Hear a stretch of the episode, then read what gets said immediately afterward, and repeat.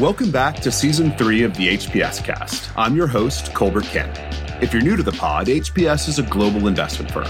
We manage approximately $70 billion in assets for a broad range of institutional investors. That capital is invested across private credit and public credit strategies. Each week, I sit down with key relationships to and partners of the firm to learn from their experience, ask how that experience shapes their current roles, and give insights into HPS and how we operate. So with that, let's bring in our guest. Our guest this week is the dean of a leading business school here in the U.S. After getting a degree in electrical engineering at Michigan State, he started his career at Westinghouse before moving on into the consulting world at Booz Allen and later American Management Systems. He got his MBA from Howard University and continued on with a stint at the Fed as a senior information technology analyst. In the late 90s, he made his first move to academia when he took on a role as professor at Morgan State University in Baltimore. In 2011, he came home to the site of his MBA, Howard University, where he started as an associate professor before moving to several roles as associate dean before becoming dean of Howard School of Business late last year. As you heard in the podcast with Dr. Frederick, Howard's president, we at HPS are honored to have created a partnership with Howard, and our guest has been and will be instrumental in driving that venture going forward. So without any further ado, we are honored to introduce this week's HPS Cast guest, Dean Anthony Wilbon, Dean of the Howard University School of Business. Dean Wilbon, welcome to the pod. Colbert, thank you for having me. It's a pleasure to be here. Well, I'm glad you're here, and thank you for giving us your time. Well, let's go all the way back, Dean Wilbon. What drew you to Michigan State undergrad?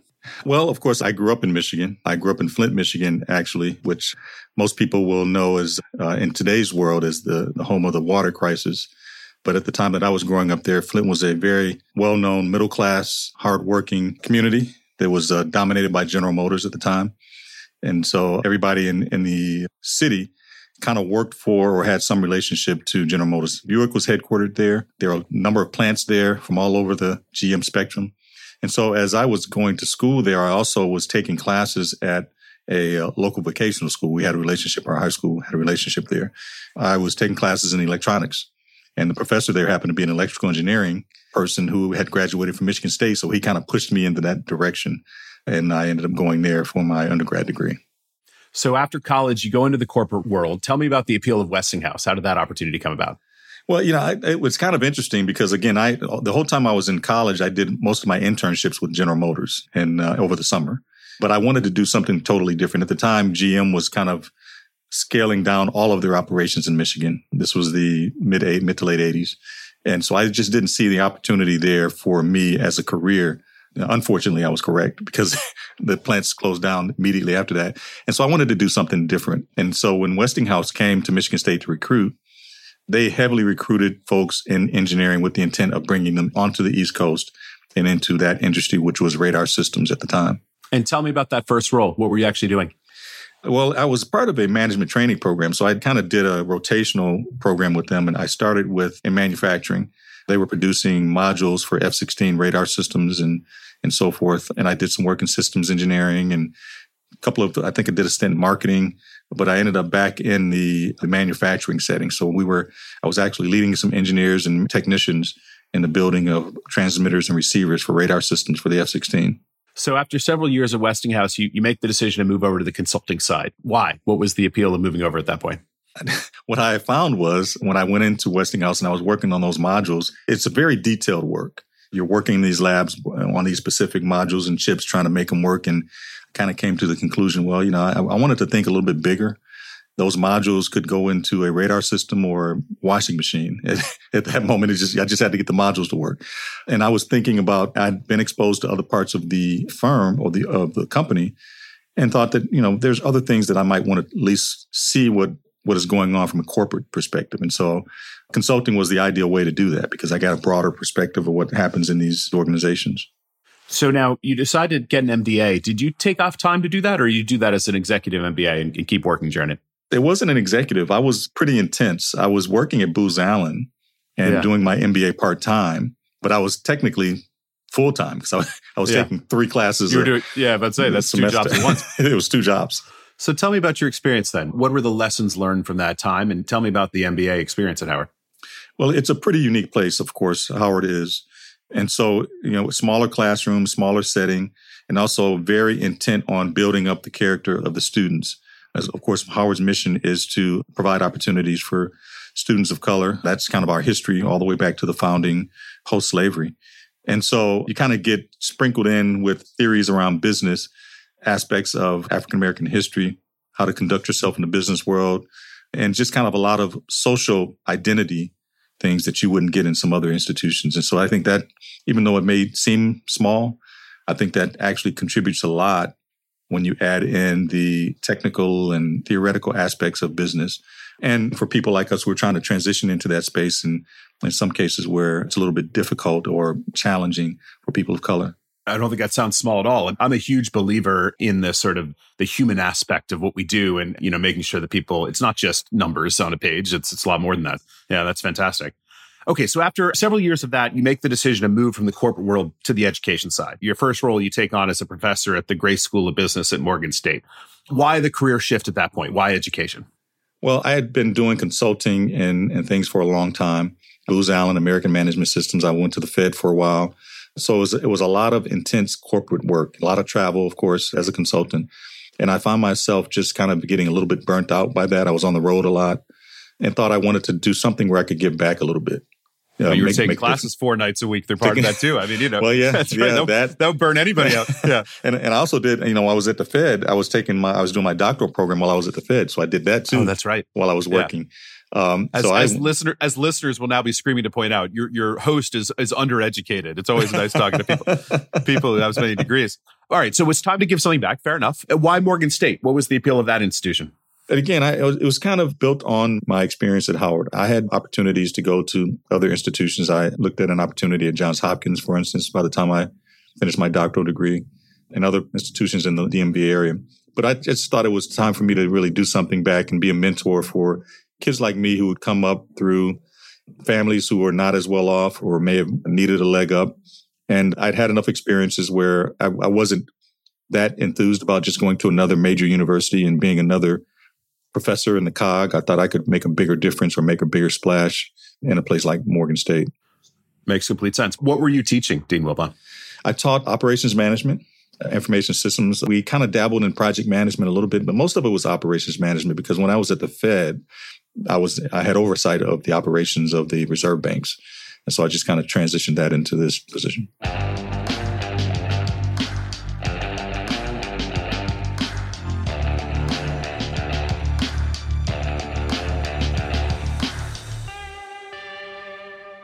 So you worked obviously at a couple different companies before you became a professor. Do you think that's important? Should business school professors have, sort of real tangible corporate experience to be a good educator? I think it's tremendously important. I brought a lot to the classroom that students could relate to, that I could actually share with them as they made their transition into the corporate space. I thought it was incredibly important to be able to combine the theory with practice. And I actually think that's important even to this day. I try to advise all of our faculty to get experiences outside of the theory in the classroom. And we're trying to figure out ways, for example, for them to do externships or work as consultants, because it's important to be able to take what you're teaching and demonstrate it to the students as to what they might see when they go out into the corporate world. Yeah, it makes it all more tangible. Totally agree. How about you personally? How hard was the transition from the for-profit world to the world of education? Well, it was significantly a big pay cut. So that was a big personal sacrifice I had to make. But it wasn't nearly as difficult as I thought. I've always been one to do a lot of reading. Even as a young person, I was always into kind of research. My mom had bought an encyclopedia set when I was very young. And I found myself watching something on television and I'd want to go look it up in an encyclopedia and I'd be there for 2 or 3 hours just diving into stuff. Let me interrupt to say, thank God this is an audio medium. They can't tell how old we are. Of course, I had the same experience, but if you talk to somebody who's in their 20s now, like, what's an encyclopedia? Right, yeah, right. But of course, like that's how you learn things. Like, that's you look it up. Yeah. Yeah. That's exactly right. Wikipedia and books is what it was. That's right. No, it's in physical form, young listeners, physical form. That's right. Yeah. And so you were a reader. You do your research. I love to read and research. And so, in today's world, Google is not my friend because when I do the same thing with Google, I go look up something in Google and I'm down kind of a rabbit hole. Yeah, sure. Okay, so in 2011, you make the decision to move to Howard. And tell us about that opportunity and what drew you back there. I'd been trying to get back to Howard for at least 3 years prior to that. I had a relationship with the dean at the time. I wanted to get back to this campus because, again, I think, of course, Howard is the leader amongst the HBCUs. And so I just thought it might be something that I could make a major contribution to. I've been at Morgan for 12 years. I had to give up tenure at Morgan and practically start over with a tenure track here at Howard, but I was willing to make the sacrifice. They've always done great things, and I just thought it was time for me to come back home and make a contribution. That's great. A couple of years in, so 2014, if I have my time right, you start taking on greater administrative type roles in addition to your teaching responsibilities. Tell me about that sort of evolution in your career path. Well, that kind of came by accident. I was always content with being a professor and just teaching. Dr. Harvey, the prior dean, approached me about this opportunity about being on the administrative side, and I hesitated at first, but took the dive. I thought, okay, maybe I could kind of merge the experiences I had in corporate leadership with some of my academic space experiences, and thought I'd go ahead and take the jump. And they're good and bad with that jump. I gave up a lot of my free time by being an administrator versus a professor, but it all worked out. Do you miss the simplicity of your days just being a professor? Well, I missed the flexibility. I had more time to play golf when I was a professor than I do now. But the challenges are just as rewarding on this side of the fence. Well, let's talk about Howard. You mentioned the term HBCU for our listeners around the globe who may be less familiar, historically Black colleges and universities in the U.S. Can you give us a little bit of a history lesson as to how institutions like Howard came about? Well, and specifically for Howard, again, after the Civil War, the government set up the Freedmen's Bureau, which was developed with the intent of educating freed slaves as they were transitioning into society. And so the head of the Freedmen's Bureau was a general named Howard. And so he started this institution with the intent of giving free slaves higher education opportunities. And he settled right here in D.C.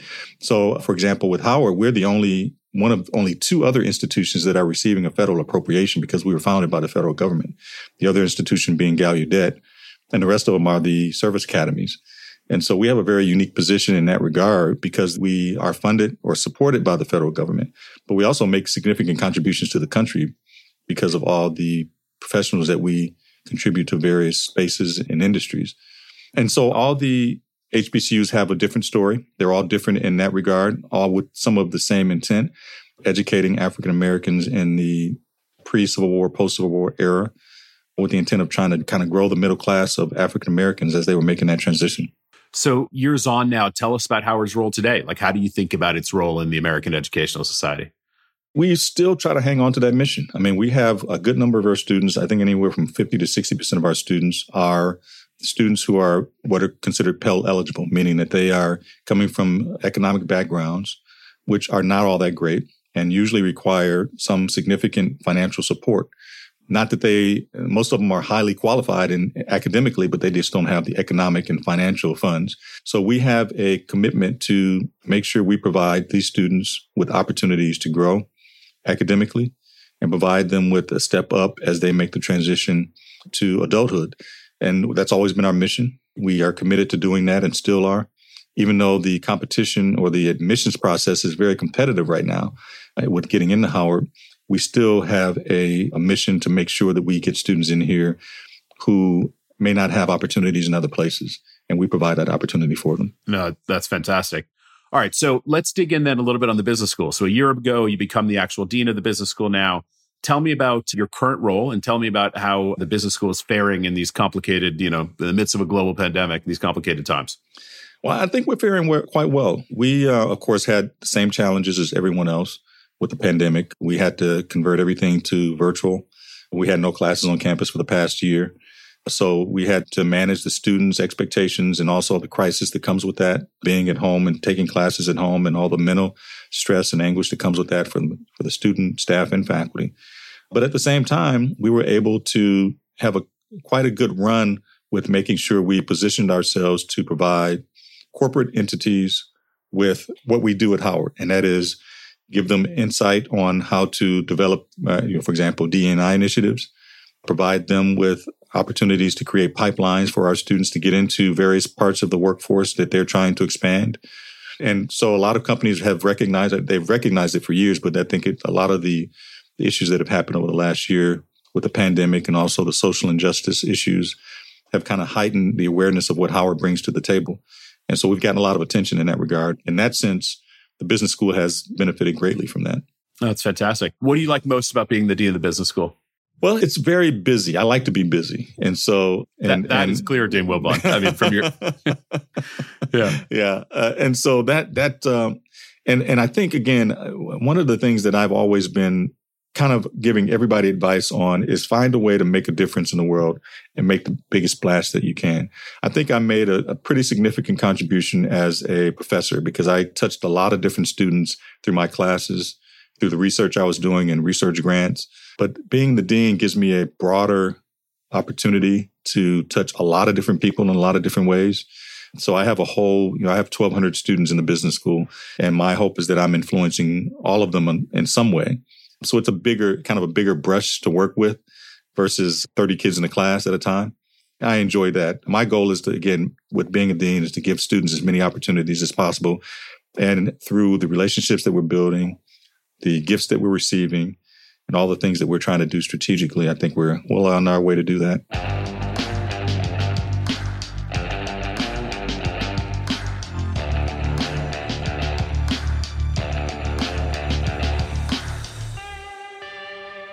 All right. Now, longtime listeners will have heard from Dr. Frederick, president of Howard, last year about exciting developments in HPS's relationship with Howard. Let me start with the basics. From your perspective, what do you think the mission of the HPS-Howard partnership is? Well, when we started this conversation with HPS and Scott Kapnick several months ago, one of the things that I kind of expressed to them is we wanted to build opportunities for our students to get into a space in finance that has not been necessarily open to African Americans. That is, for example, private equity, investment banking, wealth management, those kinds of things. Most of the schools that companies like HPS have traditionally recruited from have been the major institutions, the Harvards, the Yales, and so forth. And we have not been in that loop. So the conversation started with, how can we build a pipeline, or build a program where our students can be pipelined into those spaces and somewhat get on the same competitive landscape as the other schools and the other students coming out of those schools. And so Mr. Kapnick was open to that discussion. And we talked about building an academy program where we're giving students kind of a heads up on private equity and understanding what that looks like, wealth management, capital and sales in the finance space. And so I think that all kind of came together with building this program and this academy program and giving our students that advantage. And also working with HPS to kind of create internships using your network to build full-time employment opportunities to get our students into those lanes. It's so great to hear it from your perspective, I think. It's so interesting to me. You know, as you just said, so much of it is just understanding how these opportunities work and how these jobs work. I went to college. I had a liberal arts education. I remember distinctly somebody mentioned commercial paper in an interview my senior year, and I literally thought it was office stationery. Like, I didn't understand the world of finance at all. But people took a chance on me because I went to the right school and I got an opportunity. Yeah. You know, that's what you're doing is giving people that sort of chance, which is, you know, you don't have to have done all these things by the time you're 21 years old for you to be a great, you know, employee at a place like ours. It's a matter of getting on the right track. How do you think about that partnership and how it fits into the broader vision? I know that Dr. Frederick has for Howard. You know, how do you think about it fitting in the broader picture for the mission of the university? Well, President Frederick has made it clear that workforce development is at the core of what he's trying to accomplish here. And so, for example, we built relationships with Google, trying to get our students placed into the Silicon Valley spaces where our students are spending half a semester to a year up at the Google location out west, what we call our Howard West campus. They're working with Google engineers. Our faculty are out there. And so we're building up a kind of a workforce development pipeline to Silicon Valley so that our students will have access to those jobs, engineering students, information systems, computer science students, and so forth. We've done the same thing with Amazon Studios out west. We have some students from the communication school, from the fine arts, and from business as well, going out and spending an entire year out at Amazon Studios, working on projects there, working with their staff, and our faculty are there as well. So again, building a pipeline of students to these various industries that have kind of been closed off to us to some degree. And this is kind of fits right into that same wheelhouse, trying to figure out a way to build kind of that same pipeline to the finance industry. Well, that's great. What's next for Howard Business School more broadly? Give me your vision. What are you most excited about, Dean Wilbon, in the next couple of years? Well, we're doing a lot of things. We're expanding into various other areas that we've dabbled in. But again, we've gotten some great gifts to help us build some significant programs. You may have heard we got a significant gift with Marriott, got about $21 million from them to build out a center for hospitality leadership. So we're kind of doing the same thing, trying to help students pipeline into the leadership area of hospitality, which broadly includes commercial real estate development, ESG, supply chain management. So kind of giving them that broad perspective versus entering at the front desk as an entry-level job, going into the executive suites and seeing what you can do there. We're doing the same thing with the music industry. We got funds from Warner Music, and so we're getting students pipeline into various areas of the music industry, beyond just the entertainment side, but really the backroom business contracts, business areas, and law areas of music, and various other capacities as well. So again, my goal is to kind of broaden the opportunities. We've been very, very good with giving our students access to jobs for many years in the corporate space. We've had students going to Wall Street for years and going to other areas. But I want to kind of get us to think differently. And that includes not only the ones I just mentioned, but opportunities in students that are interested in nonprofit work. What can we do to get our students positioned there? A lot of students are interested in building their own business. How can we provide them with capital to start their own funds or fund them so that they can start their own businesses? Yeah. So there's a lot of things we're doing in that regard.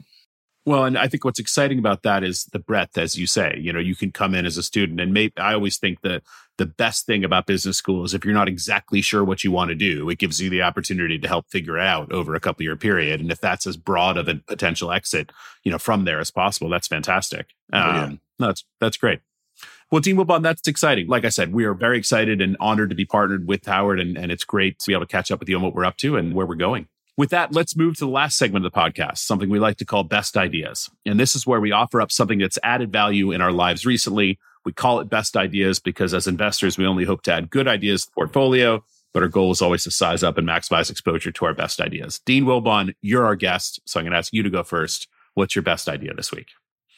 Well, my best idea has been always about self-care. So regardless of the job you're in, I think that it's very important that you take some time to take care of yourself. And that includes, for example, I do yoga. I try to fold in meditation. I like to travel to get away from the fast-paced world that I live in. And so, reading and kind of digesting ways that you can grow yourself internally beyond what you do for a living, I think is critically important. And I think it's also helps with your aging, gives you a little bit slower aging process. But again, I'm a big advocate of self-care. And anything that you can do to kind of build yourself up internally is critically important, I think. I think that's a great idea. And I think even more so after a year like we've all had, it's really important. No question. Yeah, fair enough. Okay, so my best idea then, Dean Wilbon, as listeners know, I like to be inspired by the guest of the week. You preside over leading business school. I just heard you say multiple times you're an avid reader, and so I'm thrilled with this recommendation. I started thinking about business education and how I continue to try to learn about my own business on an ongoing basis. So my best idea this week is a book that recently was recommended to me by my good friend, Paul Basta, who's the head of bankruptcy and restructuring practice at Paul Weiss. The book is an older book. It's called Greed and Glory on Wall Street. It was originally published in 1985. Fair warning, it's in and out of print, but you can find copies online or as an ebook. I actually purchased my copy for $3 off of eBay. It's about the turmoil at Lehman Brothers in the mid-'80s, with it culminating with a sale to Shearson following a power struggle between co-CEOs Lou Gluckman and Pete Peterson, later founder of Blackstone. I think it's a fascinating read for a couple reasons. First, the author Ken Auletta had unprecedented access, and really got into the human dynamics at the middle of what was essentially a financial dispute. And like I said earlier, I always feel like the human aspect of what we do is sometimes underexplored, and he really goes deep. Second, it's a great reminder that nothing really new ever happens in finance. You know, banks rise and fall. They need to be bailed out. These are old stories. And when you say you're reading a book about Lehman, many would rightly assume you're going into their failure in the global financial crisis, not events decades prior. Finally, it's just a great walk down memory lane with personalities who had many other successful acts. Bob Rubin makes an appearance. Stephen Schwartzman pops up. For anybody who likes a good business book, including your students, Dean Wilbon, my best idea this week then is Greed and Glory on Wall Street by Ken Auletta. Highly recommended. Dean Wilbon, with that, it's time to say goodbye for the week. I'm so grateful you agreed to take the time. HPS is honored to be partnering with you on our new initiative. So thank you for joining us on the podcast. Colbert, it was my pleasure. Fantastic. Thank you for the invitation. I look forward to working with HPS. I think we're going to do some great things together. Couldn't agree more. Thanks again, Dean Wilbon. Thank you.